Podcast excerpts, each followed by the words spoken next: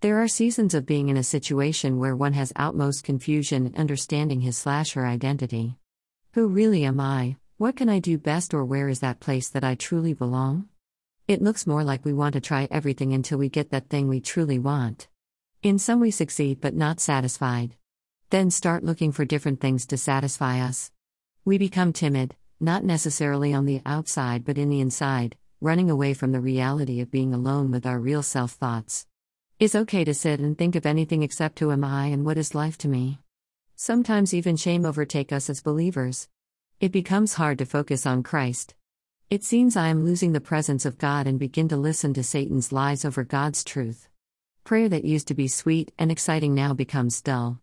Even unbelievers start noticing a change in us, looks like we are becoming worse, maybe edgy or susceptible to sin.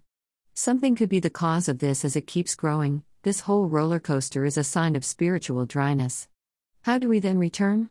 The coronavirus situation has been many things to many people, but to me it has been sleeping, working while in bed, cook, eat in his night so back to sleep again. Soon I started experiencing body aches and adding weight due to the lockdown. It was also winter, January to February, so the cold and snow is more discouragement not to go out. I decided to start working out in my room. I joined an online workout team that meets five times a week. As usual, it was struggle at first, however, I became a pro soon and enjoyed every moment for the next 10 weeks. I felt muscle pain but enjoyed the pains, I felt so much alive and have not even a slight headache for those 10 weeks. I was even proud of myself.